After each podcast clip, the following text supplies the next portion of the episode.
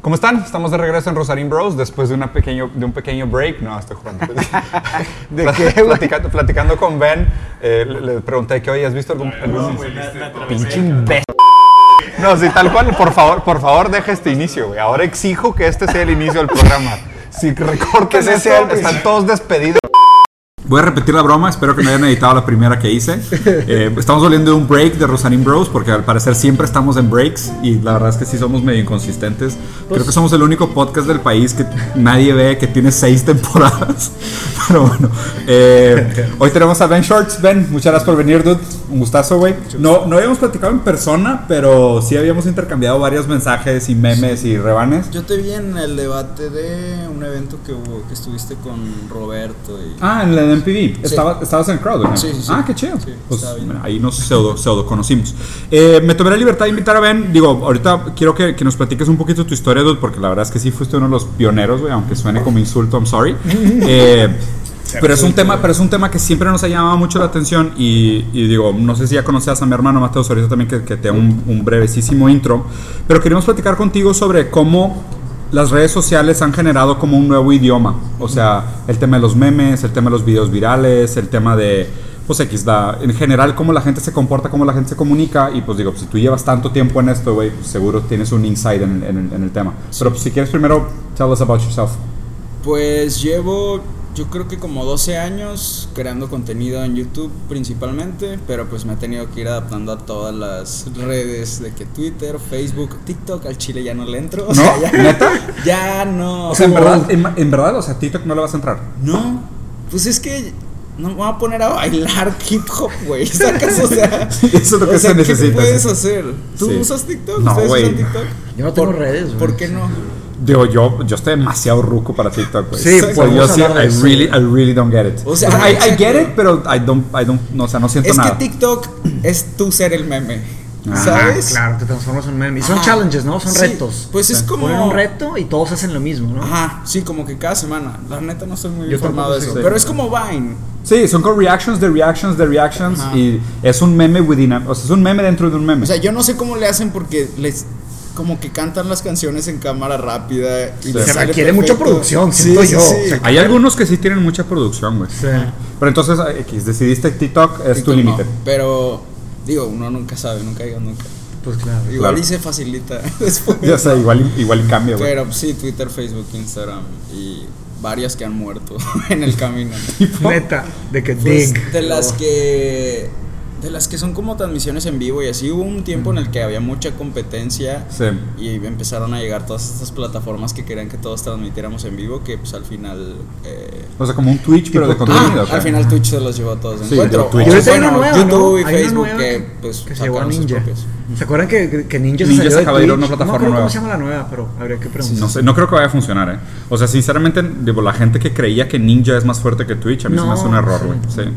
Pero, Pero una persona Amazon. sí puede levantar una ¿Una plataforma? una Sí, yo- Sí, o sea, sí acuerdo, creo, sí. pero Twitch sigue estando demasiado fuerte. Pues es que es Amazon, la empresa. Sí. O sea, Pero tú crees que compite, o sea, existen estas personas que, no sé, un comediante, no recuerdo cuál, pero sacó su miniserie y pues le vende a la gente Por cada capítulo. capítulo. Pues Funny or Die de Will Ferrell. Will Ferrell sacó Funny or Die y tiene pues, los Zach Galifianakis Between Sí. Hizo un imperio. Le fue muy bien. Sí, sí. está muy chido y lo sacó el vato. Pero no llegan a ser como plataformas globales, ¿no? O sea, digo, no, no estoy criticando que puedan ser buenos modelos de negocio, a lo mejor sí, pero que lleguen a ser plataformas que compitan contra FANGs, o sea, contra las AFANGS, no creo, güey.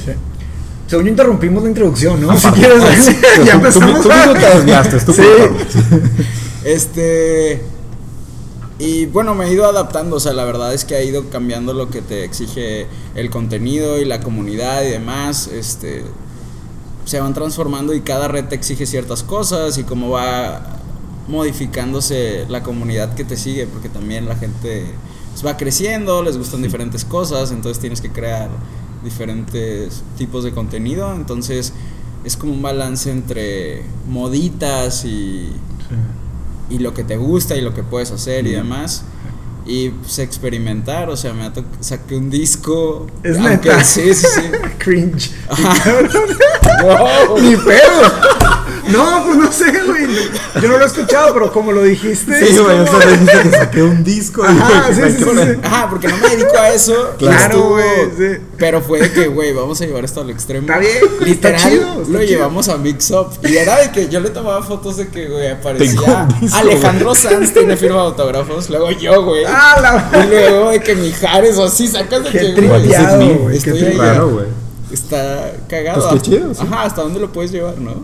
Sí. Y también es eso, como que un buen de gente no sabe qué tanto es broma y qué Claro. tanto es Claro, real. claro, claro, claro, claro. Sí, Y tú le puedes ir cambiando la definición. Y la pregunta, o sea, cuando empezaste esto, ¿por qué fue? O sea, ¿te cuenta tu primer, o sea, tu primer, no sé, intención, cuál era? La neta, o sea, lo primero que hice tenía como 12 años. O sea, editaba con ¿Qué la. pedo? ¿Te acuerdas de esos teles que tenían de que VHS? ¿Sí? Sí, Y con esa edi- Estaba- O sea, grababa ¿Cómo, con la cámara, y con la handicam y editaba con esa y hacía videitos. Vato, Sí, no, eres real, güey. O sea, eso Yo es de también verdad. hacía videos con este, con Octavio, güey. Sí, me acuerdo. Grabamos ¿No y hacíamos efectos especiales de que aventabas una bola de básquet, le picabas pausa y luego, Sí.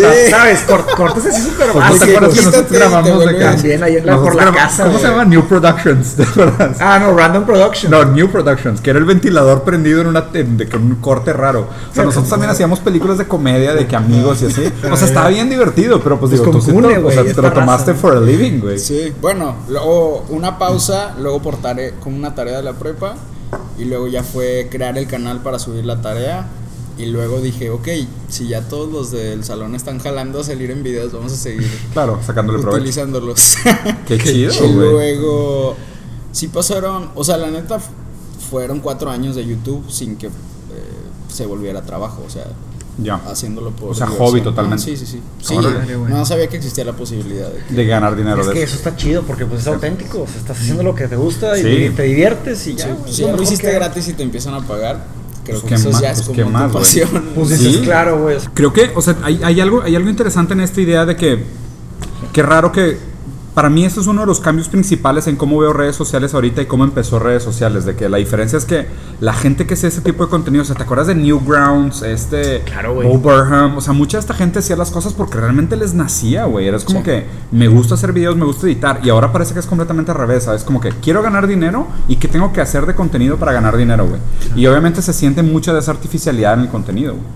Pues también es como después de tanto tiempo en cierto en cierta industria que es relativamente nueva, Sí. ya no es, pero Sí, claro. se van creando como estos sistemas, ¿no? Entonces, algo que a alguien que empezó hace 10 años le tomó 5, ahora te toma 3 meses, ¿sabes? Cabrón. O sea, se aceleró demasiado el proceso. no, y también que la plataforma ya está tan grande y los usuarios no se van de la plataforma, se van mudando de un contenido a otro. Claro, la plataforma se va inflando y hay más capacidad de consumo. Entonces- Pero también la oferta es mucho mayor, ¿no? Sí. Cada O vez sea, hay mucho y mucho mugre. O sea, en general, güey, tanta, tanta pieza de contenido malo, güey.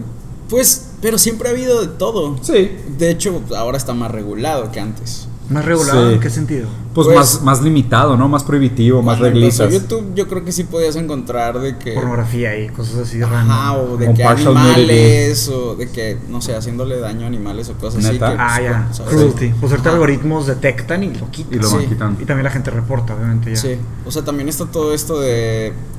Ahora empiezan a- como a reportar estas familias que usan a sus niños para tener views o así, que es como... Sí, eso se me hace está- terrible. está güey. terrible, Como los beauty pageants, o los, los concursos de belleza de, de niñas chiquitas. En. Estados Unidos, sí. O los reviews de juegos, de, de juguetes. Se hacen cañón que tipo, este, pues mis sobrinos, sus hijos, de repente... tienen billones de views Ajá, esos videos. están güey. viendo videos de que una caricatura y el algoritmo va mandándote el próximo video, el próximo video, y de repente los manda un video de juguetes y ya no están viendo la caricatura, están viendo gente jugando con los juguetitos y De la vendi- caricatura. vendiéndoles. Sí. Y son, y son niños. Y, Y son y niños, es, y es claro, una mina de oro, güey. Que de hecho en ese mismo tema, güey, que digo, en, algún momento vamos a llegar al tema principal, se los prometo, güey.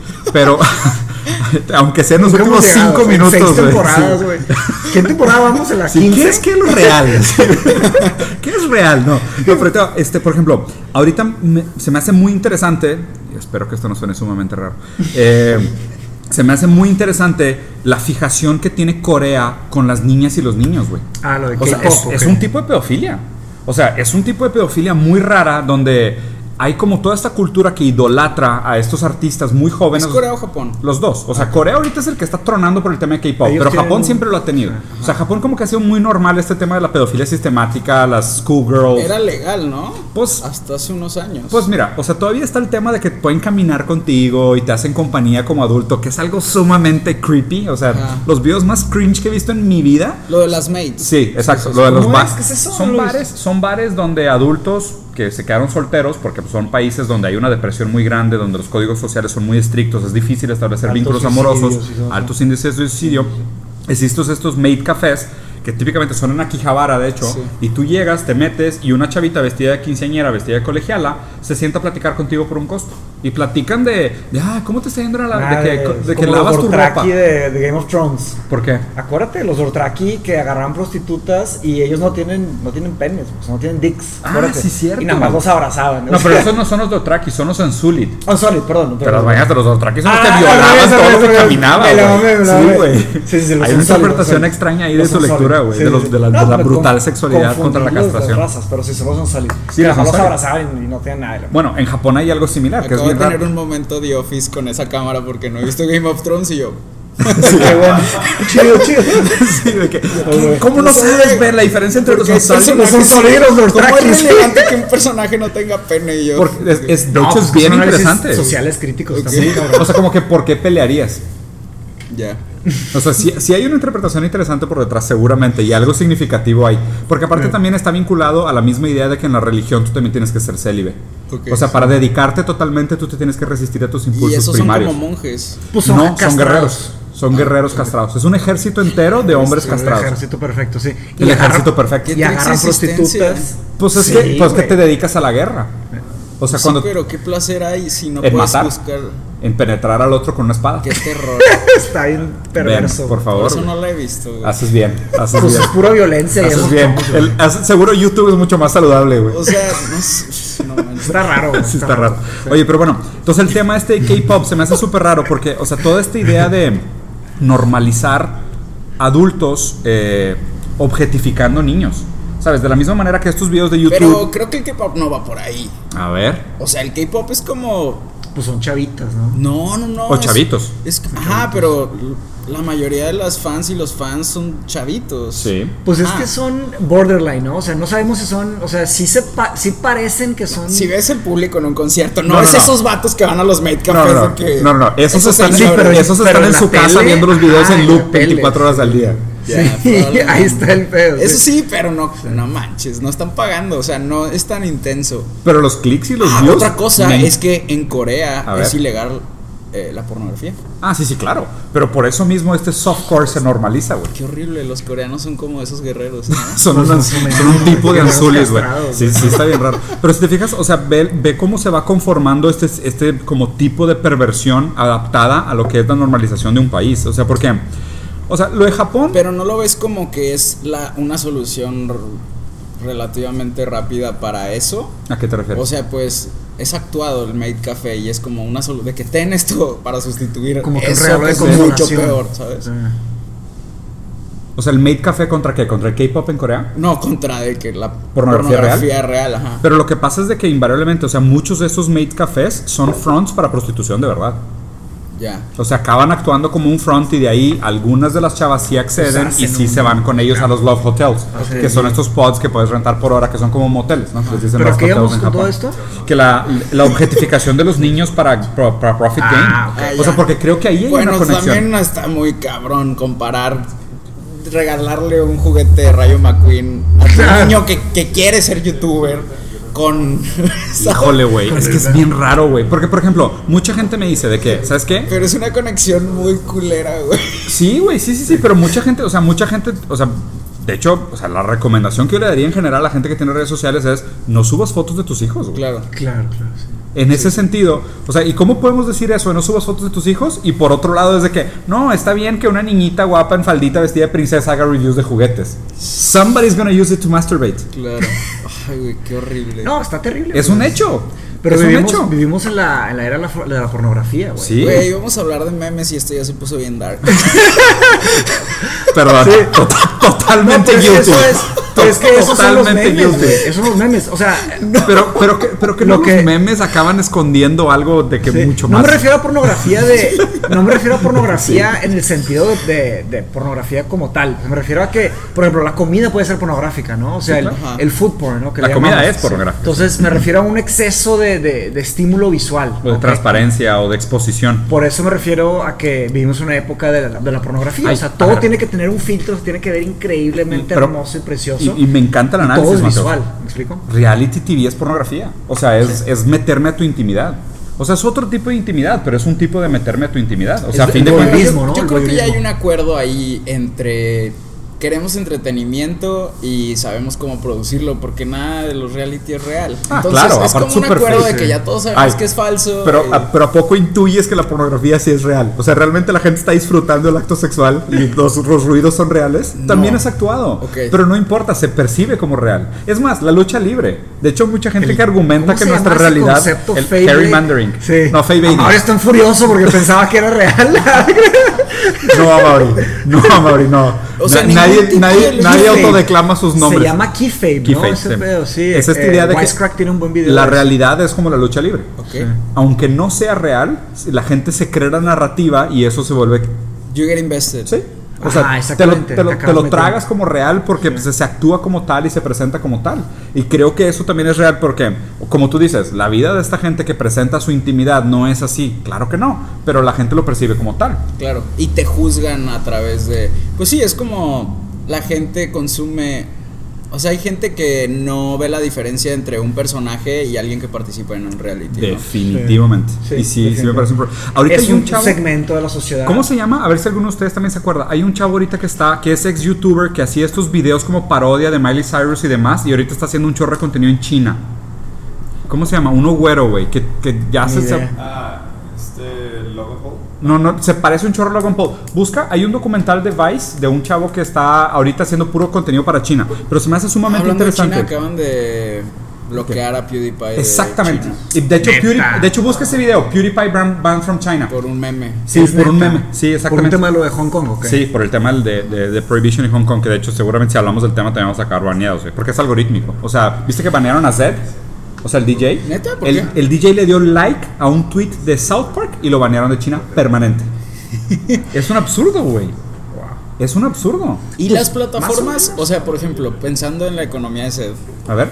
ese vato gana igual, no importa dónde sean las reproducciones, me imagino, ¿no? De Spotify, digamos. O sea, monetization, dices. Ajá, sí, yo o creo sea, que sí. te estás Sí. perdiendo millones. Pero millones. O sea, sí es una pérdida fuerte que te saquen de China. Sí, claro. Por eso modifican las películas y todo, Sí. porque neta y China es un mercado Increíble, pues. Pero Pero, fíjate pero que para evasión fiscal, para descuentos Sí. de producción, para Pero digo, ahí engagement. ellos son soberanos de su país, ellos pueden hacer lo que quieran. O sea, lo- nos podemos quejar de lo que querramos, pero pues hay soberanía en China. O sea, ellos tienen Híjole. su sistema. Hemos hablado de demasiados temas, pero este tema también me gusta mucho, maldita sea. Sí, güey. Eh, ¿Tú crees, güey? o sea, ¿tú crees que, o sea, llegan al, punto que- de, de, que sí, yo creo que. de limitar freedom of speech, güey? China, Sí. O sea, ¿tienen derecho a modular lo que la gente dice sobre ellos? Sí, claro. pues de que, de que nos guste o no es Ah. otra cosa.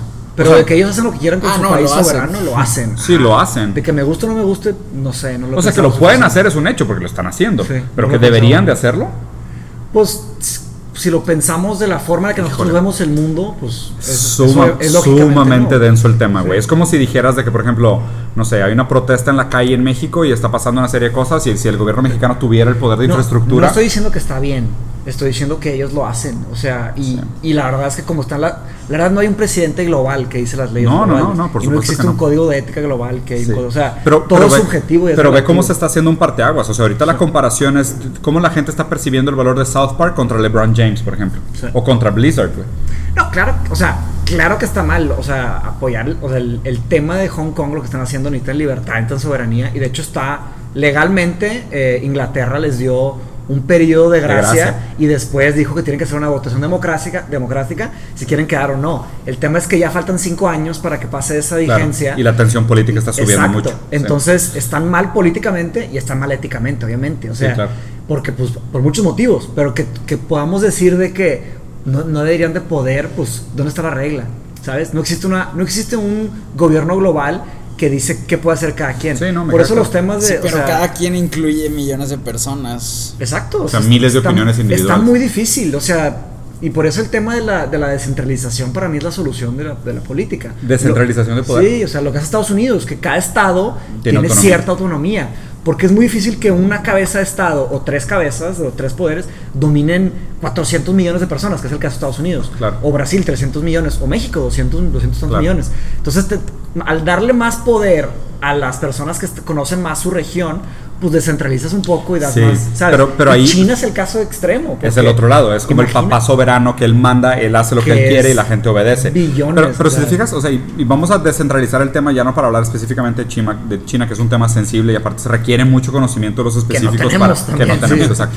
Pero ahí te va, o sea, el tema de la, del, o sea, un gobierno centralizado versus un gobierno granulado, ¿sabes? A mí lo que me preocupa mucho del gobierno granulado es de que imagínate, güey, que todos los días en la noche te tuvieras que juntar a platicar sobre los postes de luz y la administración de los kinders. Vato, qué hueva, déjame vivir, güey. No, no, no, estoy O sea, hablando, estoy hablando de una estructura bien hecha, de que, Sí. o sea, bien, la palabra en portugués es enxuta, bien lean, Sí, como... bien esbelta, Streamline, o sea, que, esbelta, que sí. esté bien trabajada. Por eso mucha gente está a favor de las tecnocracias, que tienen ciertas automatizaciones. No vas a sentarte a discutir cada tema cada día. No, sí, que O flojera, sea, son comités y haces una estructura y no tienen autonomía absoluta.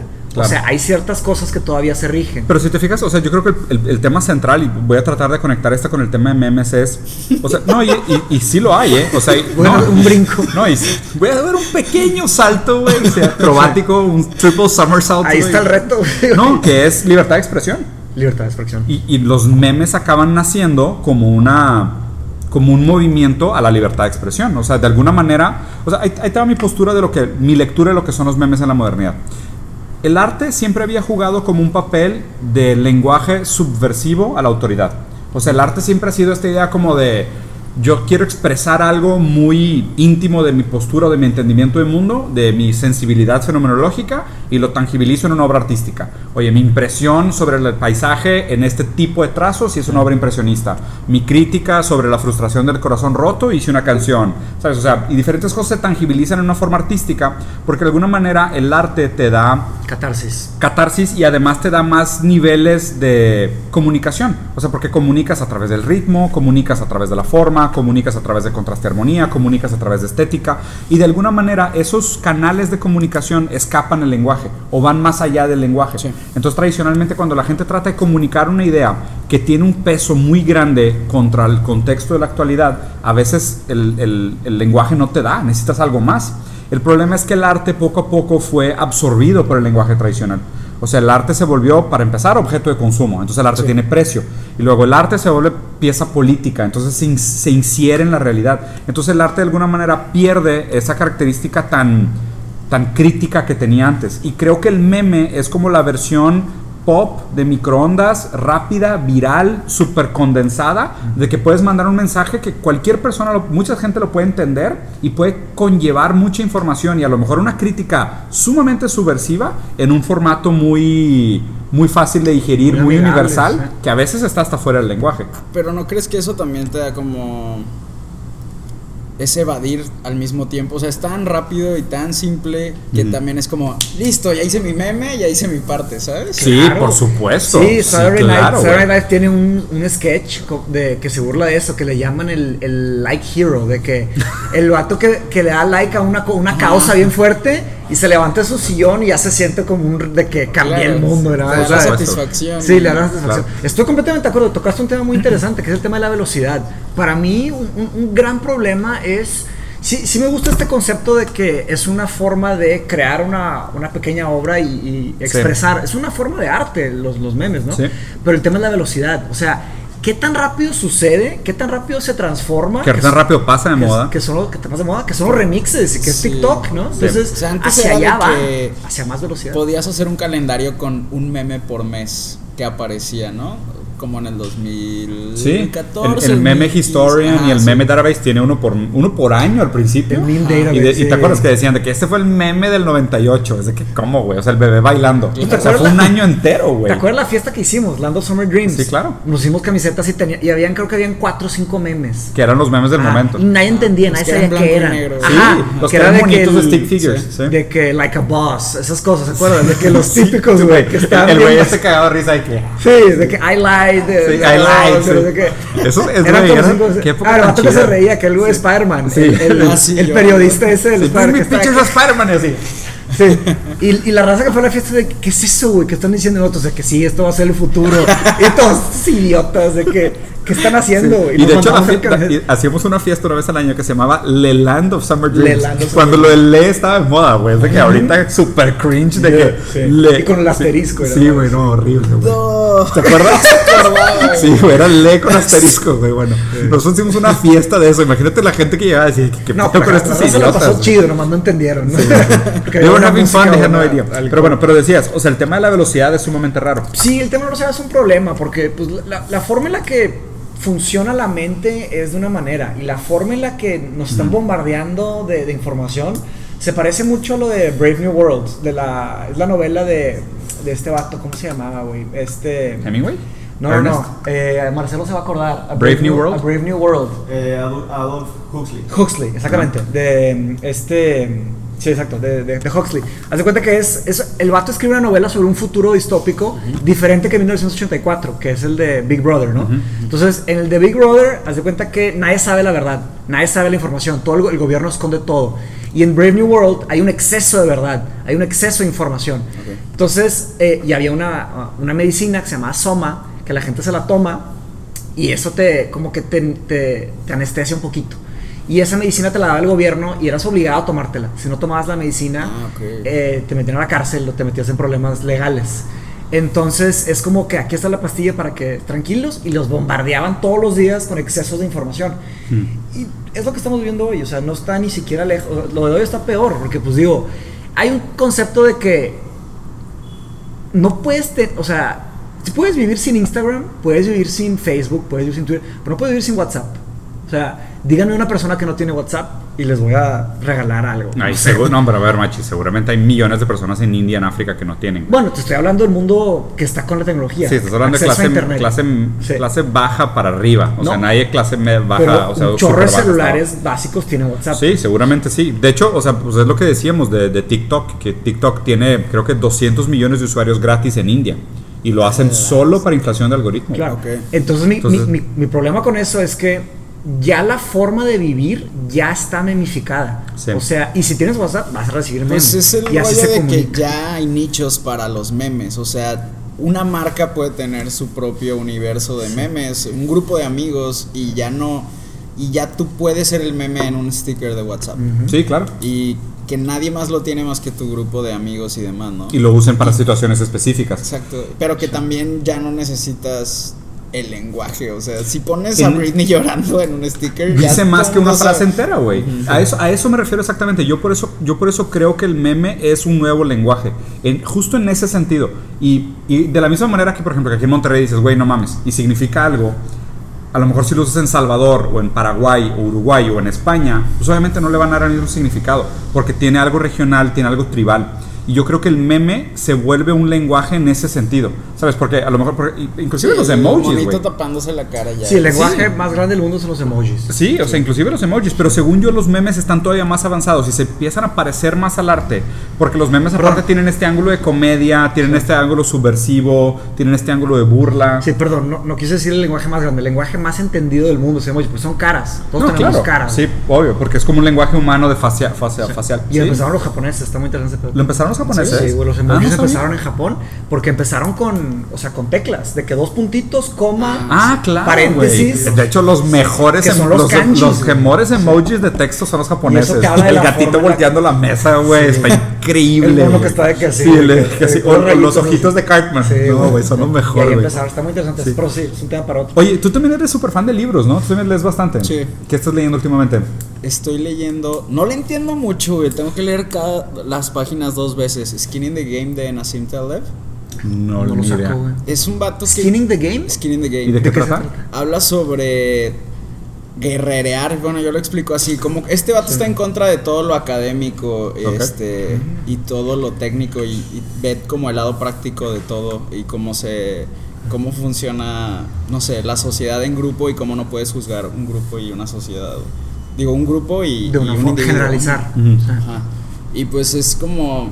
Sí, la, la- neta el vato tira mucha mierda para todos lados y de repente es como, "Ay, güey, Too vato much. de todo el mundo. Ajá. Está cabrón. Pues son conceptos como muy simples. Por ejemplo, eh, solo que este güey sí lo complica mucho y yo no entiendo mucho, pero es. Si estás siempre eh, innovando y creando algo nuevo, eso nuevo va a ser sustituido por algo nuevo. Sí. De Pero si creas algo clásico, eso clásico se va a hacer más fuerte porque no puede ser. Siempre es necesitado y no va a ser sustituido por algo nuevo. Entonces es como el tipo de productos, personas, gobiernos o lo que sea, que, o, este, o grupos o culturas que puedan eh, vencer a ese cambio constante que siempre estamos teniendo. Sí, interesante. Para, ver, mí un, para mí un clásico es cuando pasa la prueba del tiempo, ¿no? O sea, Sí. cuando pasan, no sé, ver, está muy difícil definir, depende, ¿Qué del- es un clásico? depende del ámbito, si es escritura, si es música, si es Justo arte. un ejemplo que da es eso, o sea, Ajá.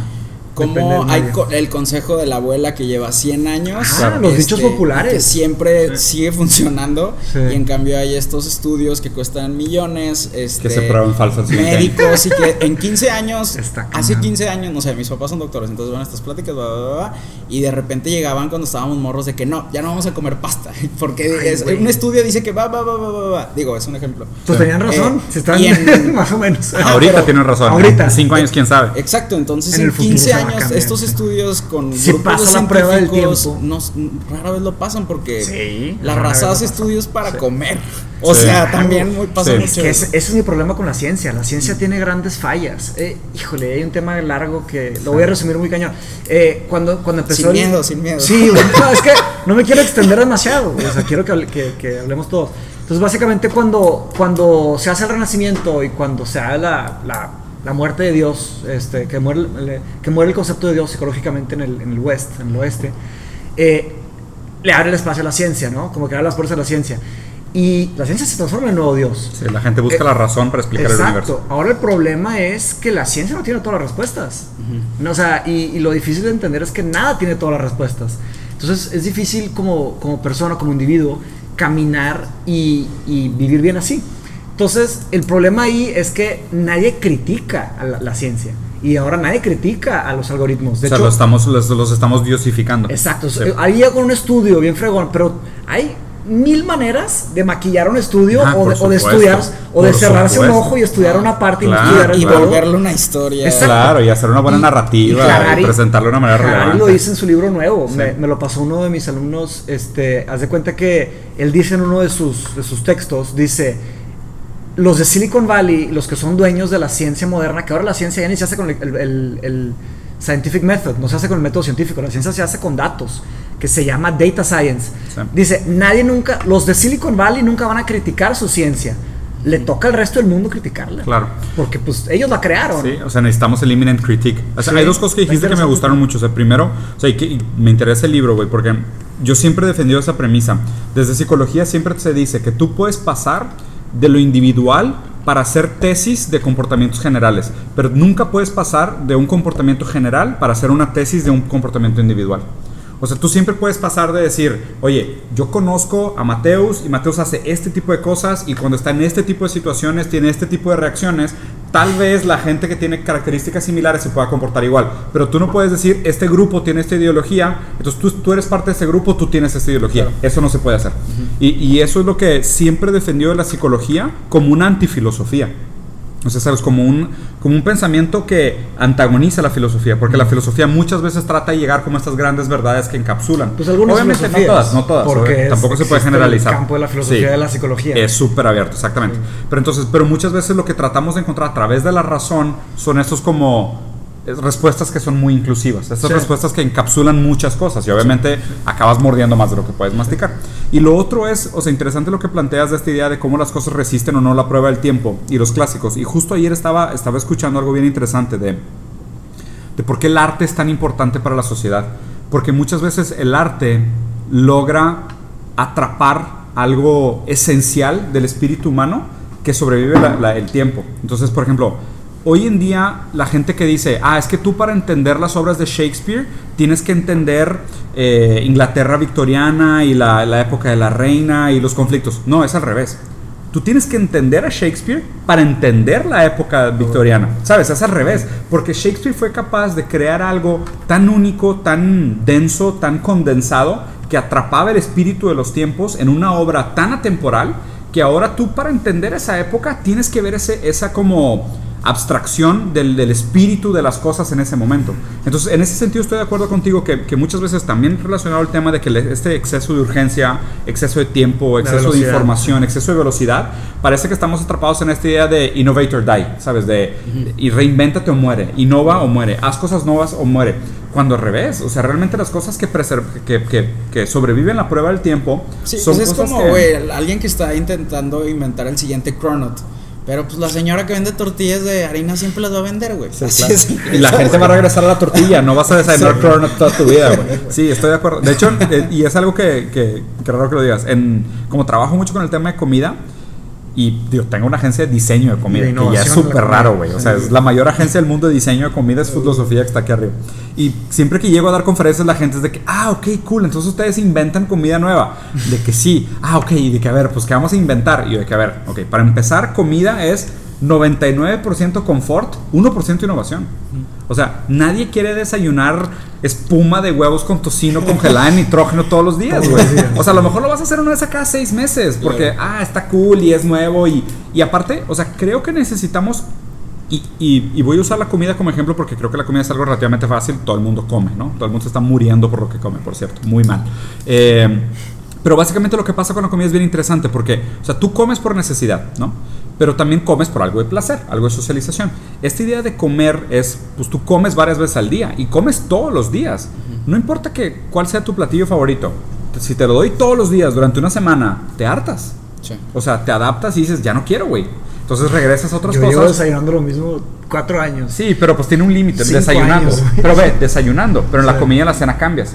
Sí. Físicamente tu cuerpo se adapta a los estímulos organolépticos. O sea, haz de cuenta, es, es el, es el efecto de la bolsa de papitas. Cuando comes la primera papita de una bolsa, le pones 100% de atención sensorial. Sí. Cuando pones la segunda, le pones 70% de atención. Ujú. La tercera baja ¿Te un refieres a que 30. la primera comida del día, la segunda comida es Ah, más fácil lo, tienes, lo tienes que ver tanto micro como macro, pero lo interesante es el análisis que, que puso Ben, que es, o sea, que esto también es, es a largo plazo. O sea, imagínate, si te estoy diciendo que el cuerpo físicamente se adapta a la sal, grasa y papa de una papa frita, de la primera a la segunda, ¿ok? Ujú. Cuando comes la última papa de esa bolsa, no le estás poniendo nada de atención sensorial. Es automático. Nada, es, es, es un acto completamente mecánico Bueno, y repetitivo. No, porque es la última, güey. Bueno, pero Ah, ahí, pero ahí, último. pero Yo ahí, un chingo. pero ahí hay algo, pero hay algo de emotional investment que está interesante, que va De que más se allá del organoléptico. Es el Sí, último sí, sí. Es el luto, güey. pizza, güey. Sí, güey, recuerdo, recuerdo a mi mamá, güey. Así como que todo drástico. que- Sí, pero, y lo interesante de esto es que si tú lo pones de que, bueno, si comes la misma comida todos los días se normaliza. Es como decir, te voy a llevar a, tu, a comer a tu restaurante favorito todos los días. Ah, no, claro. Te vas a hartar. Sí, sí, sí. O sea, y es No, algo que, necesitas ese contraste para hacer referencia a lo que realmente te gustaba, aunque sea una experiencia negativa. Y eso es lo que la gente no entiende del valor de la negatividad en la modernidad. O sea, si tú no estás dispuesto a sufrir, el placer no tiene sentido. Claro. Si tú no estás dispuesto a cambiar tu rutina, tu rutina no te va a dar el mismo nivel de placer. Es como decir, ¿sabes qué? Antes me la... perdón, batallaba muchísimo, güey, para encontrar un video de mis favoritos sobre, no sé, potato guns. ¿No? Y me gustaban las, las pistolas de papa y estaba buscando videos de que una vez a la semana, güey, me acuerdo de IGN al principio, la página de videojuegos, Sí. se actualizaba las noticias una vez a cada dos días. Y yo me metía una vez a cada dos días religiosamente para ver ver las noticias nuevas. nuevo, sí. Ahorita si te metes acá 15 segundos, creo que hay una Claro. noticia nueva. Entonces, o sea, ¿qué pasa con los estímulos? Porque antes había este tema de tengo que esperar y me aburro y tengo que consumir otras cosas hasta regresar y ver otra vez mi video favorito. Pero ahora lo que está pasando es de que, oye, me gustan los videos de baile. Pues puedes ver videos de baile todo el día. Sí, claro. Sin parar. 24 horas hasta Sí. que te mueras. Ah, sí hay. O Mucho sea- más contenido que vida. O sea, ¿qué significa? La verdad ¿Verdad? es que sí. Sí, güey, yo no, o sea, sé, es difícil aceptar que te vas a morir sin ver todas las series que te ofrece Netflix. Es que es Güey, demasiado, y O sea, sé y que sin leer todos los olvidar que libros, existen, y leer todos los libros que quieras. Sí, claro. O sea, es, es frustrante. Está cañón. ¿Y, y, y qué más estás leyendo? Porque aparte me di cuenta que a este vato le gusta un chorro los libros, güey. Qué bueno, güey. Sí, o Qué sea, chido, qué chido. Me gusta mucho leer como biografías de comediantes. O sea, me mama todo el pedo de Tina gusta mucho la comedia? Sí. Güey, Tina Fey. 30 Rock es de mis series favoritas de la Sí, historia, güey. cabrón. Es de mis favoritas. Sí, y sí. ¿cómo se llama este autor? Que habla de su vida, pero hay un como un debate entre si es ficción o no, porque está demasiado gracioso. O sea, él Wow. dice que no es ficción, Mm. pero sí es. O sea, sí está larger than life, haz de cuenta. Está un poquito exagerado. Ajá. Ok, ¿quién?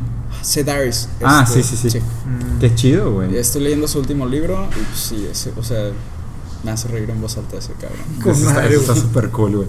La verdad, o sea, se siento que, y digo, y es algo que decía eh, un filósofo famoso que es, o sea, todos los libros primero se tienen que leer como una autobiografía, invariablemente lo que sean. ¿Ok? O sea, tú primero tienes que leer el libro diciendo, el actor, el autor está contando su historia de una manera, hablando de un tema, pero siempre está hablando de sí mismo. Ok. Y después de que quitas ese primer como sesgo de, ok, ya lo estoy leyendo como el punto de vista de una persona sobre sí mismo a través de un tema, ahora sí déjame leer qué hay de sustancia, de, de conocimiento dentro del chido, libro. está chido. Ok. Está bien, está bien raro. Oye, yo, te- yo tengo una pregunta. Eh, como, digo, se me ocurrió ahorita, que tú llevas muchos años haciendo contenido en YouTube. ¿Cuál crees que sea la responsabilidad que tenga la gente de- del contenido que hacen? Una vez que pasan cierta audiencia, ¿crees que existe una responsabilidad o no existe una responsabilidad para lo que Pues, hacen? Yo veo, o sea, el, el- como decías, el nuevo Dios es el algoritmo, güey. Mm. Sí. Entonces tú le pides a Diosito mierda y te va a dar mierda, güey. Entonces, Por yo los creo que- clics, likes ajá, y- cada quien, o sea, creo que mi calidad de vida ha cambiado desde que empecé a dar clic en cosas diferentes, porque le estoy pidiendo al algoritmo otro tipo de contenido y eso es lo que me va a dar y eso es lo que me va a vender. Si ya sé que me estás escuchando, Está vendiendo, está vendiendo. Sí, ya Ajá, sé- aparte. Qué sí. tenebrosa perspectiva. O sea, qué real, pero qué tenebrosa perspectiva. Pues sí, güey, pero si Facebook me está escuchando que quiero de que libros chidos de negocios, pues me los va a ofrecer. Entonces, creo que ahí tiene que haber autocontrol como consumidor de pedirle al algoritmo algo que sabes que te va a hacer bien. Sí, lo que, Si yo- tú- ajá. lo que yo he hecho muchas veces son, son curadorías de mis redes. Cuando tenía redes, ahorita ya nada más lo decía. Pero hago mi curadoría de YouTube, que es la, o sea, el algoritmo que uso. Sí, y aparte es el algoritmo más Y hay inteligente que de hacer todos. curaduría en el sentido de que cuando no pensamos en lo que estamos viendo, nos van a intensificar más esas cosas, ¿no? Sí. Y Nos van a ir recomendando cosas. Pero al ponerle de que no estoy interesado en esto, no estoy interesado en esto, como que quitas ciertas cosas y te va a dar más de lo que sí buscas. Claro. Sí. Entonces- creo que es como mantener un balance. Un balance. O sea, si tengo contenido que digo, güey, estoy muerto por dentro. pero esto es lo que esto es lo que piden ahorita. Pues hay guilty pleasures también, Claro, ¿no? claro, que te diviertes. Tengo o sea. que crearlo. O Claro. sea, y es como ese balance, pero también Sí. contenido que le llaman evergreen, o sea, ¿Evergreen? ajá, que ¿Cómo siempre funciona. O sea, hice un reto, no sé, tratando de hacer una dieta y haciendo ejercicio, la gente siempre va a querer estar Está a dieta y hacer ejercicio. Entonces, en seis años, Es alguien se va a meter a YouTube y va a seguir eso ahí. Entonces, hay videos, si hago un video sobre algo que pasó la semana pasada, que fue noticia, va a llegar a su tope de vistas En una o dos semanas. en dos semanas. Entonces, si hablo sobre, pues, como dice el libro, o sea, si hago contenido clásico de, oye, pues, un corte de pelo este, es así, así, así, la gente siempre se va a meter a buscar ese ¿Corte de pelo? Porque la gente se corta el pelo siempre, güey. No, ya sé, pero ¿hiciste un video sobre cortarse el pelo? Antes hacía. Ah, qué chido. O sea, ¿cómo me cortan el pelo? Porque siempre me preguntan. Ya, güey, Sí. güey. Qué chido. Sí, Digo, pues es algo muy. O sea, que todos se identifican. Ah, una y- receta, o sea, la- Claro. si es una receta de algo novedoso, como, no sé. Cronuts. Antes, es, ajá, está. ajá. Yo no sé qué es eso, güey. No quise una preguntar. dona de, donas de croissant. Ah, ok. Croissant donut. Ya, ya. Delicioso, güey. Sí. It's like, it's like donuts but with more butter. Ya. Sí. No manches. ¿Sí están chidas? Sí. Sí, ¿No las han probado? No, yo no. Y eso que soy diseñador de comida. Es que, güey, es lo de arriba. Lo más rico de una dona es lo de arriba, güey. Sí. Ya. Pero lo más rico de un croissant es lo de en medio, güey. Entonces, no hay, no hay pérdida. Y es todo lo que se ocupó hacer. Está cañón eso, que la innovación no se requiere de que la típica, lo que dicen que es inventar el hilo negro. esa No, no, no. frase. Es No. hacer una cosa que alguien y, o le sea, y, ocurrió y hace, y hace demasiado sentido. O sea, nosotros casi siempre lo que hacemos en food design es algo que se llama reinvent the classics. O sea, es tipo, haz un sándwich. Sí. ¿Qué está de moda ahorita? Bueno, haz eso versión sándwich. ¿Sabes? Es como que hay cosas que son muy prácticas, muy funcionales, muy atemporales, que mientras estés jugando con esos códigos tradicionales, siempre vas a encontrar esas versiones de remixes. O sea, o sea es, como, es como Jesucristo y la música electrónica, güey. O sea, nunca A pasan ver, de moda. Espérate, espérate. A ver, vamos a ver. Ah, ok. Pensé que Había una conexión entre Jesucristo y Hay una conexión, o sea, nunca se mueren, nada más son remixeados y vuelven a estar de moda, güey. Sí. Una buena Eso- canción nunca se muere, siempre es re- remix. Esa frase es mía, güey, sí. Yo la inventé Sí, esa es frase. Una buena canción nunca se muere, nada más se remixea y vuelve a entrar de moda. Como Eso lo Jesús, puse en mi. Facebook en el 2004, y la. Great tracks never die, they only get remixed back into Back, in, awesomeness. back into awesomeness. Exactamente esa era la frase. Y, es- y salía Jesús mixeando. Sí, bueno. era una época chida. No, pero algo, pero algo que dijiste ahorita que se me hace bien interesante para un análisis de que el, el botón de deep. Sí, sale, sale el static Sí, estamos trabajando en un efecto para cuando se pone deep el pedo. Le picamos le un botón morado, se pone todo morado y sale. Va a estar nalguísimo. Y sale. Súper chido. Gracias, efectos especiales. Gracias, Hollywood. Gracias, Como- como los gracias actúan Zuckerberg. con- Sí, los que actúan en CGI de que puro por una green screen, güey. Hay Sí, que de hacer que, eso. wow, Obama. Todavía no tenemos producción, tenemos Sí. que trabajar en Bueno. eso, güey. No hay, presu- no hay presupuesto. Chingados, el punto sí era relevante. Ok, cabrón, dale, dale. Bueno, eh, ah, maldita sea. Yo creo que sí va a haber un filtro morado en este momento. Sí, Sí, yo güey, también creo que sí va a haber. Hay que Yo, conseguir ese presupuesto, I güey. trust, I trust my, my editing crew. No, pero lo que, lo que estabas diciendo del algoritmo, pero es que ve lo perversa que es esa idea. Oh, oye, tiempo, si es audio puede ser como en Mario Bros. que hay X música. Sí. Y luego cuando ya te metes al de este puede ser cuando sea deep. Ah, sí, Ah, o sea, si apagamos bueno, la cueva. si no hay video. Bajamos a la cueva. es deep, está chido. Las- Las monedillas. Ah, bueno, lo que decía del algoritmo que se me hace bien interesante es, o sea, y sí estoy de acuerdo contigo, y ya lo habíamos platicado, de que Google es el nuevo Dios. O sea, porque es omnipotente, es omnipresente, o sea, tiene todas las características de antiguamente cómo se describió una deidad. O sea, logra hacer todo lo que una deidad hace. Y es pero, panóptico. Pero Y- ve la diferencia. Pero real. Sí, obviamente, y real O aparte, sea, mucho peor. O sea, no había existido Dios. Ahora sí, ahora, Ahora sí existe, sí, lo ajá. creamos. Sí, sí, sí. No, y en muchos hechos hemos superado dioses. O sea, habían dioses africanos que su superpoder era cruzar África en tres días.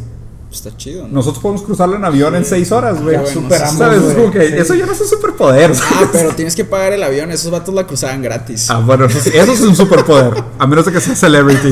Lo que está complicado es que el ser humano. No, no, pues espera, espera, espera. espera. Bueno, bueno, bueno, bueno. Antes de que se me vaya el punto, porque si no nos vamos por todos lados. Pero te va, la idea de que, ok, vamos a suponer, el algoritmo es la nueva deidad, ¿ok? La diferencia es que las deidades te exigen un cierto tipo de comportamiento a cambio. Maldita sea los algoritmos que sí, también, güey. también. Sí, maldita Sí, sí, sea, me acabo de contradecir. Todo está hecho para que sigamos Un comportamiento. O sea, hay varios dioses, pero cada dios te ofrece ciertas cosas. Maldita sea el la dios nueva de moral, YouTube güey. está cambiando ciertas cosas para que tú estés más tiempo ahí. Pero es una nueva moral. Porque antes, haz de cuenta, esta figura de deidad te prometía la vida eterna, te prometía los placeres eternos Facebook del paraíso. también te ofrece vida eterna porque cuando te mueras ahí van a estar tus fotos y todo lo que has posteado. Sí, no tiene ni tiene una memoria infinita, es verdad. O es sea, verdad. te ofrecen pero, lo mismo. Pero a ver, y, y quiero seguir haciendo esta comparación porque se me hace sumamente interesante para que vean que hoy le rezamos al dios Zuckerberg.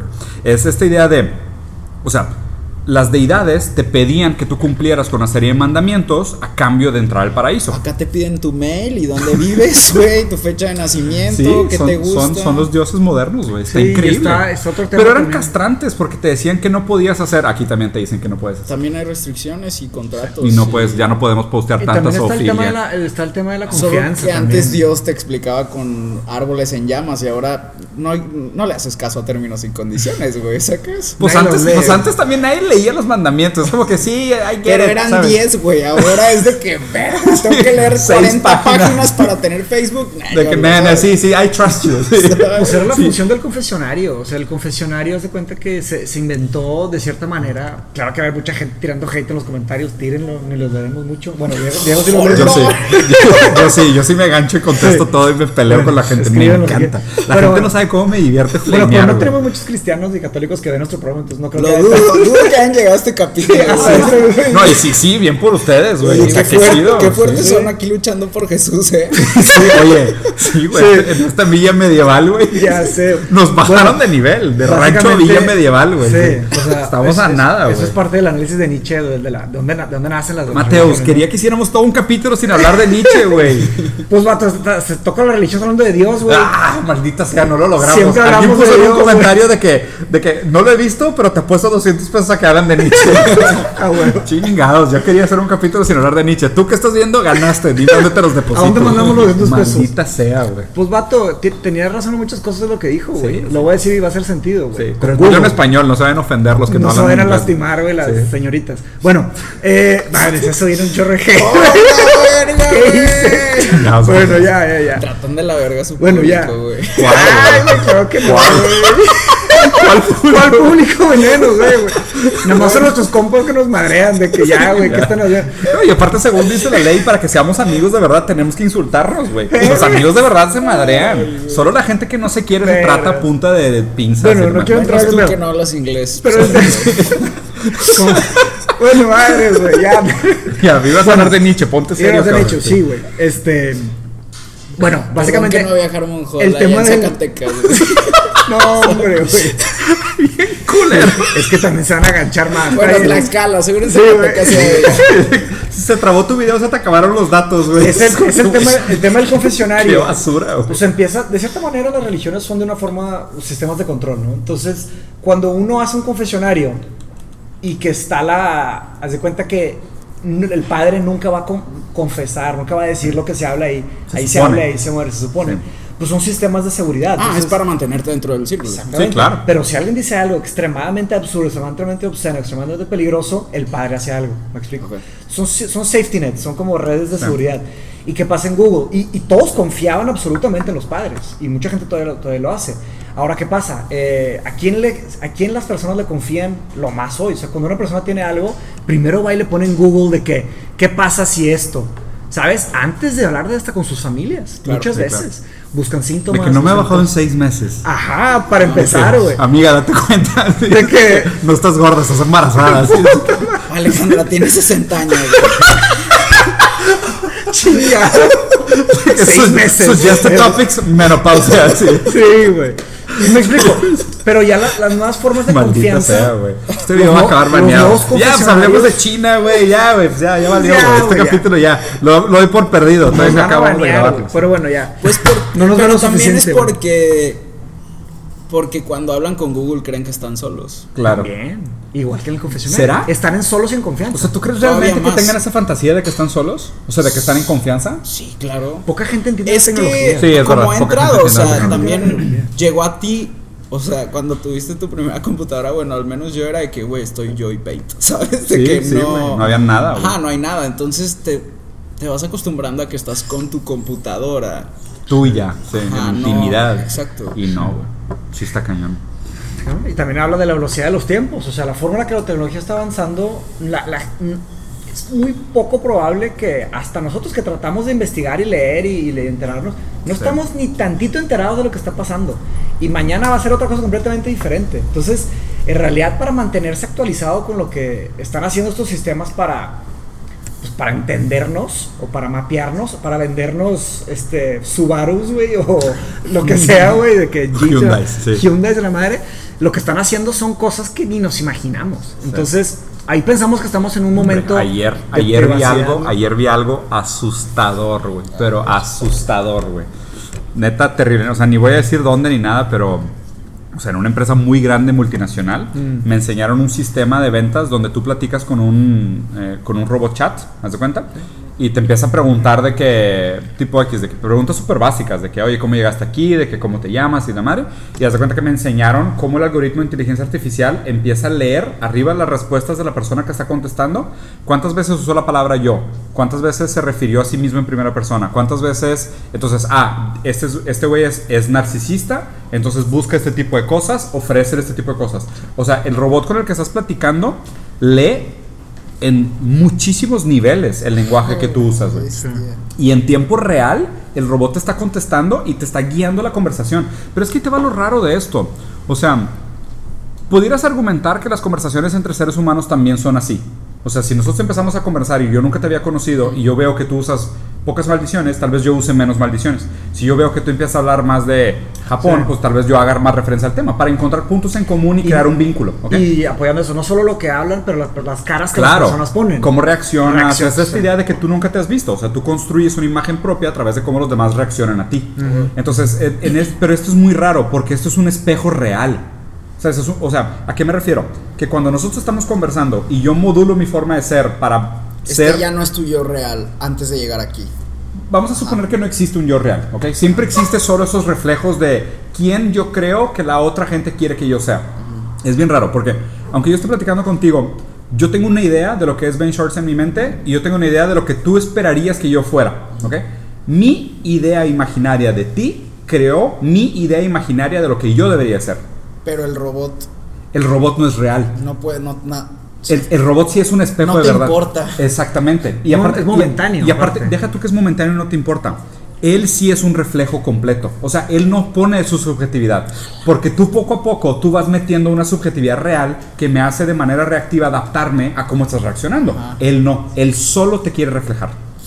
Es un Es, espejo. es horrible porque es un espejo vacío. O sea, no, no hay subjetividad por detrás. ¿Me explico? O sea, solo hay una intencionalidad de compra. Es terrible. O sea, ayer que lo vi en el chat y me enseñaron Si el no chat dinero funcionando. no te pueden vender nada. Bien. Pero si no tienes dinero. Genius. Así sale el meme. Es un meme. Sí, güey, sale. Ya cumplí. Sí, güey. Pero si, Ya, we talk about memes. It's a wrap. pero sí, que corte. pero si te están comprando algo, o sea, te están comprando tu tiempo. Time Si, is money. si estás regalándoles algo el tiempo, Claro. que vale más que el dinero. Tu atención vale, vale dinero. Tu atención. Tus datos. Sí. Tus datos Se están valen quedando dinero, con tal algo. cual. Oye, para tratar de hacer como un rap de esto que ya se alargó y ya, ya, ya hablamos de memes. Ya, ¿Cuánto güey, van. llevamos? Un año, güey. No. No, pero ahí te va. Una predicción, Ben. O sea, tú que has estado tanto tiempo en esto, lo que estás haciendo ahorita, ¿hacia dónde va? Eh, Memes, videos virales, redes sociales. ¿Qué sigue de TikTok? pues yo creo que veo esta onda de que ahora nos van a vender alejarnos de todo, ¿no? O Detox. sea, el nuevo lujo, digo, ya lleva años, pero creo que un poquito más grande que solo... O sea, yo creo que debe haber clases ya de esto, ¿no? De desviciarte de las redes sociales. Ajá. Sí, sí, es una adicción. Mm, qué interesante, güey. O sea, talleres, retreats, ese tipo de cosas. Sí. O sea, el disconnect to Más accesible. Ya. Porque ahora, pues, yo creo que es bastante caro desconectarte. Pues de Sí. hecho en, en Estados Unidos, no me acuerdo dónde era, creo que en Washington hicieron la primera eh, que era Technology eh, Rehabilitation Center, que las personas que están adictas a la tecnología van ahí a detoxificarse, de cierta manera. Sí. Y es un poco para también para juegos, ¿no? Que la gente ya está un exceso muy denso, ¿no? Pues Ah, sabes, sabes este, el psicólogo este que te pasé, el israelita, hay un psicólogo muy bueno israelita que es de las personas supuestamente más inteligentes del mundo. A mí también tiene un nombre bien raro. Sam exactamente. Sam Baknin. Él fue uno de los fundadores de Wikipedia. ¿Sí, no? Pues tú dijiste eso al principio. No, él- él lo si dice, es. él lo pues dice en uno de sus videos. Entonces Que- sí es Él Fue uno de los con 10 consejo. fue uno de los 10 fundadores de está, Wikipedia sí. y, y es un psicólogo clínico que está muy metido en el tema del impacto que tienen las redes sociales sobre la conformación de la psique humana, o sea, del narcisismo, los depresión, ansiedad y demás. Está muy interesante su trabajo. Y él dice que después de TikTok viene un gran parteaguas. O sea, él básicamente dice que la humanidad se va a dividir en gente que es que está inserida su mentalidad en social media y la gente que no. Ok. O sea, no dice tampoco que son grupos estáticos que la gente no puede salir. O sea, creo que va a funcionar este tema de, oye, pues va a haber gente que va a decir, ¿sabes qué? No, y me salgo. Y va a haber gente que va a ser, oye, pues yo ya soy muy grande, no me tocó. Va a haber una generación que sí va a estar muy atrapada, que básicamente toda su vida está conformada alrededor de redes. Y después va a haber una generación nueva que va a ser la antítesis, que va a decir, yo no quiero ser como mis papás. Claro.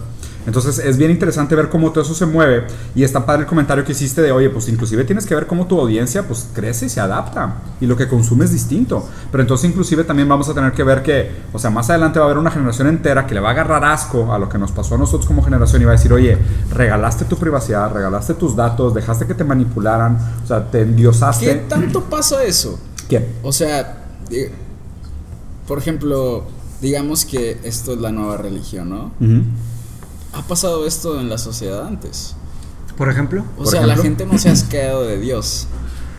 pues es que es una cosa Sí, no, complicada. sí, no. Cuando o sea, ya te lo vendieron así, Históricamente ha sido muy cíclico. De verdad. Tiene altos y bajos. Después de, la, después de los Dark Ages hubo una... Pues, o sea, depende a qué te refieres con Dios. ¿Te refieres a Jesucristo? religión, religión. Ah, no, pues que religiones siempre han existido. Porque nosotros usamos la religión para llenar nuestros vacíos de saber. Exacto, Por eso mismo ahorita la religión es la ciencia. Ajá, pero con redes sociales llenas tus La, vacíos. la religión es básicamente lo que Pero está- nos vamos a oponer a este Dios. O sea, van a ser uno nuevo. Ok. ¿Me explico? O sea, y yo creo que a lo mejor el nuevo dios va a ser el dios de los árboles, lo que tú quieras. Vamos a volverlos todos shintoístas, güey, porque Dios está en la naturaleza. Ojalá. Estaría súper chido. A mí Ojalá también me encanta. A mí Pero me encanta pasa, el güey. shintoísmo, O sea, aparte, güey, lo, sí. lo que es un dios, se cuenta la, la abstracción máxima de, de la jerarquía de valores. O sea, Sí. ¿qué está hasta arriba en la de la punta, pirámide. en el punto de la pirámide? Es la razón, es la Sí. bondad. De cierta manera, en la, en la Grecia clásica, o sea, lo que era el dios en ese momento pues, era la filosofía, que englobaba la ciencia, el estudio de los cosmos y la razón, ¿no? Que crearon la, la política. En esa época el, crearon la el pensar era Dios. Y lo que siempre sobrepone el dios pasado es una función no de inteligencia, sino de fuerza. ¿ok? La, la- la religión como la conocemos, que son las, las religiones, el budismo, este, taoísmo, este, shintoísmo, eh, Cristianismo, cristianismo, catolicismo, todos estos, hinduismo, sobrepusieron co- con, las cruzadas y destruyeron. O sea, haz de cuenta que Mm, en, aniquilan. en función de fuerza, no de Ah, inteligencia. aniquilan, Y sí. después, la ciencia derrocó al dios pasado en función de fuerza, no necesariamente de inteligencia, pero con fuerza, ¿por qué? Porque hacen dinero. O sea, la ciencia hace una absurda cantidad de billetes, de dólares. Y luego lo que el, el método científico como tal, ¿no? Porque se empezaban a inventar las, la- o sea, la revolución de, hicieron el motor de, el motor de steam, de vapor, y es una industria increíble. Luego los automóviles, una carrete- carreteras, y luego los barcos, todos los invenciones, hicieron mucho dinero. Es una función de poder, no solo de inteligencia. Porque, y no solo inteligencia ni sabiduría, ¿me explico? Sí, es de imposición. Y o después el método científico fue violado y destruido y No, ya y no si se te usa en función de los algoritmos, porque No. ahora el dinero, los billetes, los Está en la predicción. está en, en Facebook, Apple, Amazon, Google, este, todos estos que, que valen No, billones. y aparte- y Otra también- vez, en función de fuerza, no en función de inteligencia ni de sabiduría. Sí. Me explico.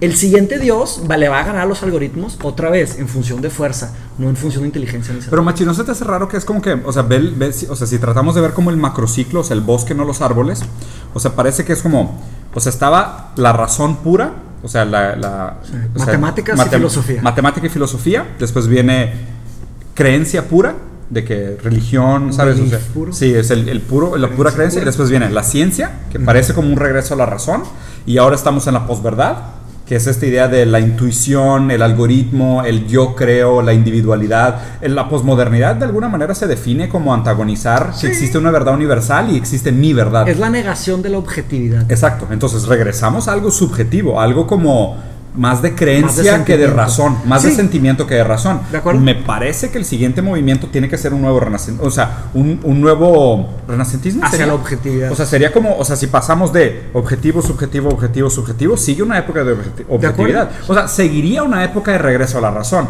Si es que esta ya terminó, porque la verdad es que yo no creo que es lo peor que hemos visto de lo posmoderno. Falta mucho. O sea, yo... Y, Ya el sé, pro- maldita sea, Y el ¿verdad? problema del posmodernismo ahorita es que, o sea, este TikTok, a nosotros nos tocó crecer con ciertas tecnologías. Eh, en los TikTok lo están haciendo, pues, lo que dijimos, que ya estamos muy grandes para usar TikTok, pero los chiquitos no, o sea, iba, Sí. y, y en realidad mi punto, el argumento que hice sobre WhatsApp es que estos que están creciendo con TikTok no tienen opción de estar o no en el TikTok. Para ser parte del chiste, del rebane en la, en la secundaria, En la vida real. en la primaria, güey, en la vida real de, de los chiquitos, tienen que saberse los rebanes de TikTok. Pero es que TikTok, o sea, estuve leyendo toda la semana pasada sobre TikTok y, y te lo juro que estoy descorazonado después de la noticia que me mandaste. O sea, ¿Qué? es esta idea de, o sea, lo que hicieron ellos a propósito es que inflaron el algoritmo metiendo creo que 200 millones de usuarios solo en India y creo que otros 150 millones en China. Solo 7% de la población de TikTok crea contenido. Mm. 93% de la población Wow. solo consume. Ahora te O sea, por pregunto. eso hay una inflación algoritma ridícula. Y además, como los videos son autoplay y en loop, lo que pasa es que hay un acuerdo con una telefónica en India y en China que TikTok es gratis. Ok. Entonces están inflando los views Ahora te pregunto, ridículamente, ¿qué, ¿qué güey. importa? Que, que, que, que te da un falso sentimiento de que lo que estás haciendo es relevante. ¿Y tú crees que los demás no Ese es el problema. Porque el problema es de que demás no hacen eso? alguien, de alguna manera, Sí, creo pues que ya todas las telefónicas te incluyen gratis. No, no, no, no, pero, pero este false sense, o sea, este falso sentimiento de lo que estás haciendo es Todo es relevante. falso. Porque, a ver, eh, ah, ah, no, no generalices, no generalices. No, pero también hay gente, o sea, Creo que hay tener- falsedad en las dos puedes tener cosas. 10 vistas y tú crees que es importante. También es es- relativo. siendo O sea. ¿cuándo, ¿cuántos granos de arena se vuelven una duna? Esa es la Ajá. pregunta. O Aparte sea, que es a relativo, partir de qué número se vuelve un número relevante. Estoy de acuerdo. Tú mismo sospechabas de los algoritmos de Instagram. Yo todavía sospecho de muchos de los algoritmos y, Y seguro de muchas de las de sospechas YouTube. están fundamentadas. Porque pues si tú tienes... no, pero a ver, si pero el- el- deja- dejemos de generalizar. Déjate oír el ejemplo específico de lo que estoy hablando. Ok, porque ok. específicamente que estoy hablando. Si tú, si tú haces un video en TikTok y te pones a bailar y eres una chava relativamente guapa y 200 millones de hindús y 150 millones de chinos ven tus videos y solo porque estás bailando y de repente ese video tiene millones de views, otros chavos del 7% que sí crea contenido dice, ah, eso es lo que la gente está consumiendo. Entonces la gente empieza a crear ese tipo de contenido. Pero si te fijas, no hay una validación real, porque el, el algoritmo lo soltó como si fuera a alguien alguien que está amarrado en una silla, que no tiene criterio para decir me gusta o no me gusta. Simplemente es lo vi porque me apareció en el feed, ¿sabes? Donde creo que los otros Pero eso pasa con todo, ¿no? Pero los demás no están un poco más educados en el sentido de si la gente no termina tus videos te penalizan. Pues el rollo también es, por ejemplo, la gente que compra bots. Hacen eso mismo. O sea, ellos, cada quien en YouTube o en Instagram, antes compraban sus propias vistas de la India, ¿sabes? Sí, sí, sí. Ajá. Mi punto, Sí. mi, mi argumento para. Pero ahorita, para pero ahorita no que hay un filtro mayor en el algoritmo de que realmente, o sea, que hay contenido relevante que a la gente sí le gusta y ese contenido se crece más rápido que los otros. Sí, pero sigue pasando, o sea, sigue funcionando igual como en todo, como Sí. todas las modas. Mi ¿no? punto O sea, empezaría, Diego, mi argumento sería, empezaría desde que, que no importa, porque digo, mientras las marcas estén metiéndole dinero y la gente está dedicando de su tiempo, güey. Sí, de hecho las marcas, las marcas no le están metiendo dinero a TikTok porque Pues no hay porque todavía engagement. no se las ha sí. ocurrido. Es que es el tema que dijo, me caga, güey, quotear al pinche Zuckerberg. Eh, Bueno, Chance no, nunca lo dijo, pero en la película de, de- de Facebook es de que es de que, que ha- haga una private party. Bueno, sí lo, no lo dijo, pero lo hizo. Que primero Facebook era una, una fiesta privada Sí. y por eso era cool. Una vez que no se hace, que, que se hace cool algo, todos quieren estar ahí, güey. O sea, si logras hacer ese cool factor en TikTok, todos van a querer estar ahí. Y si todos están ahí, ahí van a estar los billetes. Sí. Y ya ganó. güey. A mí, a mí lo que me o sea, da ¿cuánto mucho... vale un vaso? No, a mí lo, a mí lo que me No da hay- mucho no tiene asco. un valor, a mí lo que me da mucho asco es que, o sea, vamos a suponer, los, los algoritmos de las redes un poco más maduras de Facebook, Instagram, YouTube han sido más restrictivos con el crecimiento orgánico. O sea, los videos ya no crecen orgánicamente tan rápido como antes. O sea, Facebook sobre todo antes era de que ponías un buen video de un tema relevante y como fuego, güey. O sea, crecía muy rápido. Y ahora cada vez es más difícil, a menos de que le metas lana. Si le metes lana, pues el algoritmo te ayuda, por así decirlo. Sí. Pero que crecen orgánicamente es más difícil. Y TikTok como que se regresó a eso y dijo, no. O sea, vamos a dejar que aquí, o sea, mientras más, mientras más views mejor, mientras más clics mejor, no importa de quién sea, no importa de dónde vengan. Inclusive te cuentan los clics y los views repetidos. ¿Sabes? O sea, Pero ¿cómo te aparecen? los, los views de un video. O sea, Ah, cada no, vez... pero ¿cómo te aparece un video nuevo? O sea, En, sí es- en el feed, de es cuenta que estás viendo y ¿no? te aparece, tipo, acabas de ver uno en 15 segundos y empieza automáticamente otro. Y es random, ni siquiera tiene que ser gente que está siguiendo. Puede ser un trending topic. Pero eso no significa que no exista un algoritmo específico. No, sí, sí existe un algoritmo por detrás. Dices pero que está inflado. Sí, está, está absurdamente inflado. O sea, mi punto es que está muy inflado porque ya no hay esa curaduría. Ellos, al revés, ellos lo que quieren es, si tú tienes un criterio de que, ¿qué te gusta? Un millón de views en un video es mucho para YouTube. O sea, es un video de que, ah, es un video de éxito. Sí. Ellos lo inflan a propósito para que ese millón parezca mucho, pero realmente si ese millón viene de 200 millones de hindús, 150 millones de chinos que lo tuvieron tres veces en el mismo día, o sea, ¿qué, qué significa? ¿Sabes? O sea, eso es lo que para mí Ah, es nadie muy los escogió, nomás les tocaron. Y eso es para mí muy es tendencioso. aleatorio. Porque literal pienso en el final de Naranja Mecánica, ¿sabes? O sea, donde literal este güey está amarrado con los ojos abiertos y no tiene opción sobre lo que ve. Y le están poniendo. O sea, esa es la diferencia, porque tú quieras o no, en YouTube di- pudieras decir, ok, el algoritmo lo dejé en autoplay, me quedé jetón, y se pusieron 30 videos, güey, que yo no quería, y ahora todo el algoritmo está sesgado a que me enseñe ese tipo de cosas. Claro. Pero muchas veces, si no te gusta un video, lo cortas y le picas a otra cosa, y ese cambio de tema de video a video, el algoritmo lo recuerda. Sí. Y el algoritmo lo castiga el primer video. ¿Sabes? O sea, de hecho, creo que de las cosas que más castiga el algoritmo es cuando cierras YouTube, ¿no? En medio Sí, de un video. Sí, si te sales de. O sea, por eso cada vez se necesita que el contenido sea más largo. Claro, Si y cada vez videos- más de que vincules y digas, ve este video para entender este video. O sea, quieres mantenerte dentro de la plataforma. Ese es el tema. Bueno, TikTok, estás de cuenta que pasándose por alto todo ese tipo de cosas y dice, yo hago lo que sea con tal de inflar la numerología.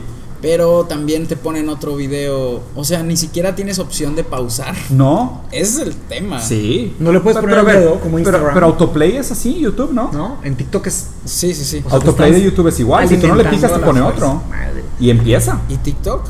Y en TikTok también. TikTok es de que si tú dejas, siguen otros videos y siguen otros videos y Pues no es para, esforzar una cucharada de. Ajá, pero TikTok tiene como. O sea, YouTube puede- tiene una parte de la plataforma en la que solo son thumbnails y no puedes ver videos. ¿Me Ya, explico? Sí. Sí. TikTok no. Sí, TikTok no. Ajá, Es TikTok solo- es entras solo al video. contenido. Entras exacto. al Y no hay video directo. página de internet de Ajá, TikTok. YouTube tú solo tienes celular. un No, o sea, espacio metes para solo- solo contemplar De- cuadritos y decidir elegir, y elegir y, y a caer en el clickbait de un buen título, de un buen metí, me thumbnail. metí en ese tema también. Mi tesis, bueno, te iba a platicar desde el principio, pero yo estudié filosofía, mi, hice maestría en filosofía, y mi tesis fue en los efectos fico- filosóficos y éticos de los modelos de negocio de Big Data. O sea, estos algoritmos. ¿Cómo nos están cambiando eh, filosóficamente y cuáles son las restricciones o problemas éticos que nos están creando? ¿ok? En uno de los problemas eh, analicé el problema del free will, del libre albedrío. ¿no? ¿Qué tan libres somos? Porque está el concepto de los mensajes subliminales. ¿Se acuerdan que los, los, los anuncios de la tele en los años 70 y 80, o sea, cuando empezaron la- la- los canales de televisión y los comerciales, te das cuenta que estaba la de, de este Coca-Cola y brillaban los, los hielos y decía Coca-Cola. Y de cierta manera se hicieron estudios y sí se comprobó que sí hay un efecto, no es tan intenso como lo... Sí, pero semiótico. Pero dime, Sí. o sea, si tienes una predisposición de tomar coca y te sale, te la vas a tomar. Entonces, si se fijan en esa, ya nadie está hablando de eso. Ya nadie habla de mensajes subliminales. Bueno, Sí. muy pocos. Pero, ¿qué significa si te ponen todos los días un mensaje? Entonces, ahí te están, están jugando un poco con nuestra libertad. Y ahí es donde está el tema de TikTok. Que, o sea, lo que es más interesante de, que, de, de estudiar esta nueva tecnología, este nuevo fenómeno, es estudiar qué nos está haciendo si ya no es ni siquiera opción. Nos pone cosas aleatorias. güey. Entonces, pues se me hace que hay mucho que, que analizar, pero es muy temprana la, la tecnología. Para estudiar una tecnología tienes que esperarte, estamos muy cerca. Y sobre lo de inflar, te aseguro que si investigamos los primeros años de Facebook, Ah, los primeros años de YouTube, pasó lo mismo, eso sí. hicieron. Sí. Es una inversión, güey. Sí. Es lana. No, y lana. aparte también, o sea, mucha gente es de que, ok, Están ¿qué quieres ser ahorita? Quiero ser influencer, quiero ser blogger, quiero ser content creator. De que, ¿cuál es la plataforma donde la gente está creciendo más rápido? TikTok. Ah, bueno, vamos a TikTok. ¿Sabes? O sea, pues que la curva de aprendizaje o la curva de crecimiento se vuelve más difícil en los medios tradicionales. Pues Robaina me platicó que me dijo, él, él estudia, él se hizo un profesional muy cañón de marketing y él está estudiando mucho los conceptos nuevos de marketing y él me dijo, es, eh, dile a tu hermano que, que se ponga a investigar lo de TikTok porque es el futuro, no sé qué.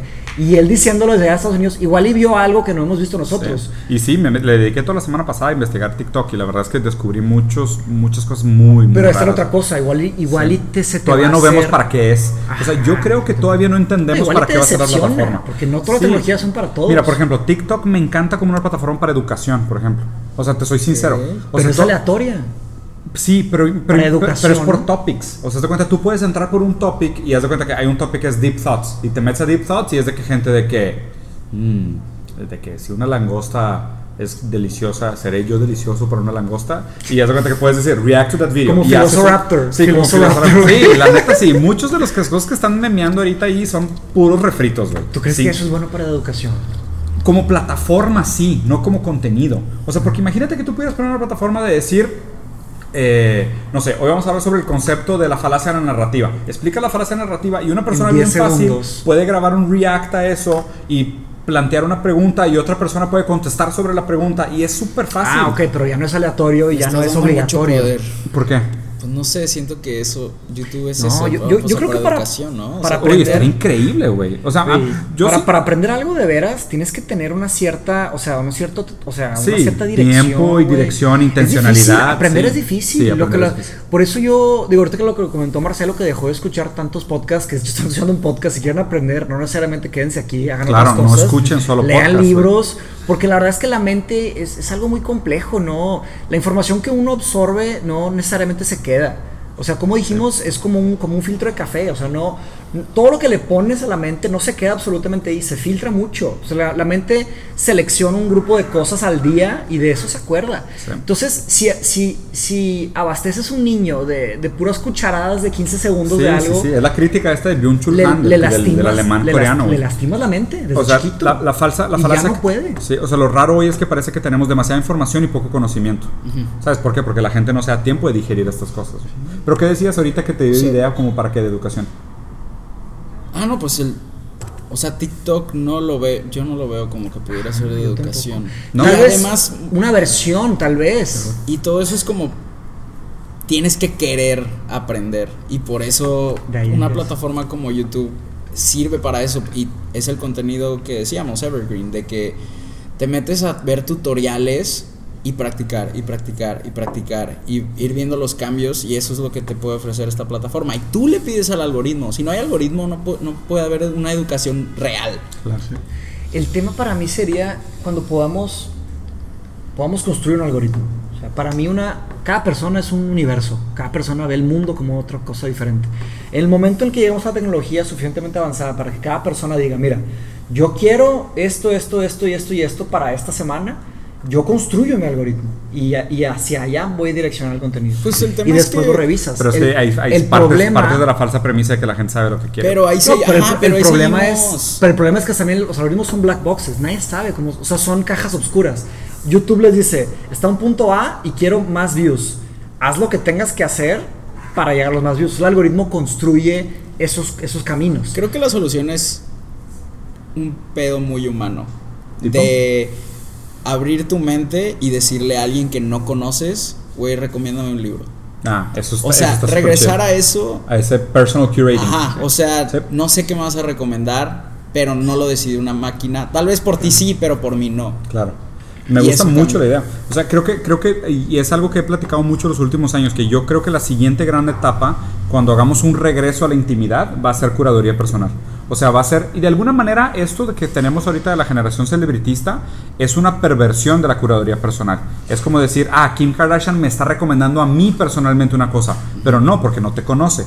O sea, yo creo que el, siguiente nivel va a ser cuando nos demos cuenta de que, ¿sabes que Todo lo que me estabas recomendando era tan genérico que me di cuenta que nada realmente era para mí, pero porque no me conoces. A la larga, me gusta mucho cómo lo planteas, que es decir, oye, ¿qué tal si regresamos a esta idea de, ¿por qué no le preguntas a tu mejor amigo que te recomiende algo?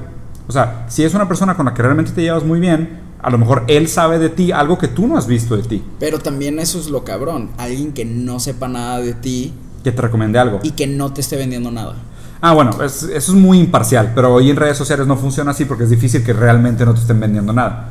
O sea, porque te, se están alimentando de tus Pero ahí views. estás venciendo un algoritmo. sí. O Sí. no, pero me refiero a que lo hagas humano. Sí, sí, sí, claro. Digo, si logras hacerla, kudos to you, o sea, mérito. Sí. Pero, o sea, está Como la... un- ¿Cómo se llamaba esta? Que te metías y se iba cambiando. Que te ponía random en una webcam con otra persona. Chat Ah, roulette. chat roulette. Ah, Qué miedo. Una Sí, cosa así. sí, Qué miedo, chat roulette, güey. Pero una cosa así De específicamente para Eso, educación. eso, para eso, eso podría estar muy cabrón. chido, güey. O sea, como randomized Pero ¿cómo personalized funcionaba? Te, man- recommendation. te recomendaba platicar con Skype con diferentes, o sea, con Skype. Te con conectaba en video con gente random en el mundo. Aleatorio completo. Sí. Está complejo eso. Qué miedo, no sabes cómo acabó chat Pues, la historia que nos contó No, no, no, ya, Fintan, ya hablamos, bueno. ya hablamos de pedofilia, zoofilia, ya No, suficiente. era lo de Flink, ¿te acuerdas? Que Sí. mandabas una foto y le llegaba ¿Te a alguien. acuerdas? O sea, lo de Fintan que nos platicó. Si quieres, platícales. Sí, bueno, rapidito, nos va a cerrar. Un, un amigo nuestro, este, que bueno, es programador de algoritmos. Ajá, eh, en Londres, hace cuenta que él trabajó, eh, él es data scientist y entró a una, una startup que estaba haciendo un nuevo social media que tú tomabas una foto, se llamaba Fling, ¿no? Fling es aventar, pero también un fling es como una, un fling de amor, un amor, Ok. o sea, ¿sabes? Algo- Algo amoroso. Entonces era como que el doble juego. Entonces la gente tomaba foto y la flingueaba y le llegaba a otra persona del mundo. Random. ¿Te imaginas el problema? No, No, no, no. Y le empezaban a inyectar también lana, digo, como Claro. TikTok para que creciera. Pero la gente se empezó a dar cuenta que no, o sea, esto está lleno de problemas de ética y de problemas. Claro. Por todos lados, claro, súper mal. Pero bueno, oye, pues ven, pues muchas gracias por la plática, güey. Estuvo bastante Me chida. el cerebro, güey. Sí, güey. No, Eso bueno, la saludable. o sea, dis- disculpa que somos un poco gandallas y hablamos mucho, interrumpimos, güey. O sea, esto es lo menos formal de debate que hemos hecho, yo creo. Pero muchas gracias por venir, güey. Muy chida la Gracias por conversación, güey. Encantado. Ojalá eso vuelva a ser, Machi. Gracias. Big pleasure. Dudes, gracias. Perdón si los insultamos. No, no es cierto, me vale. No. Si son de vidrio, pues ni modo, güey. Const- No tiren recon- piedras. reconstrúyense y no tiren piedras. Nos vemos.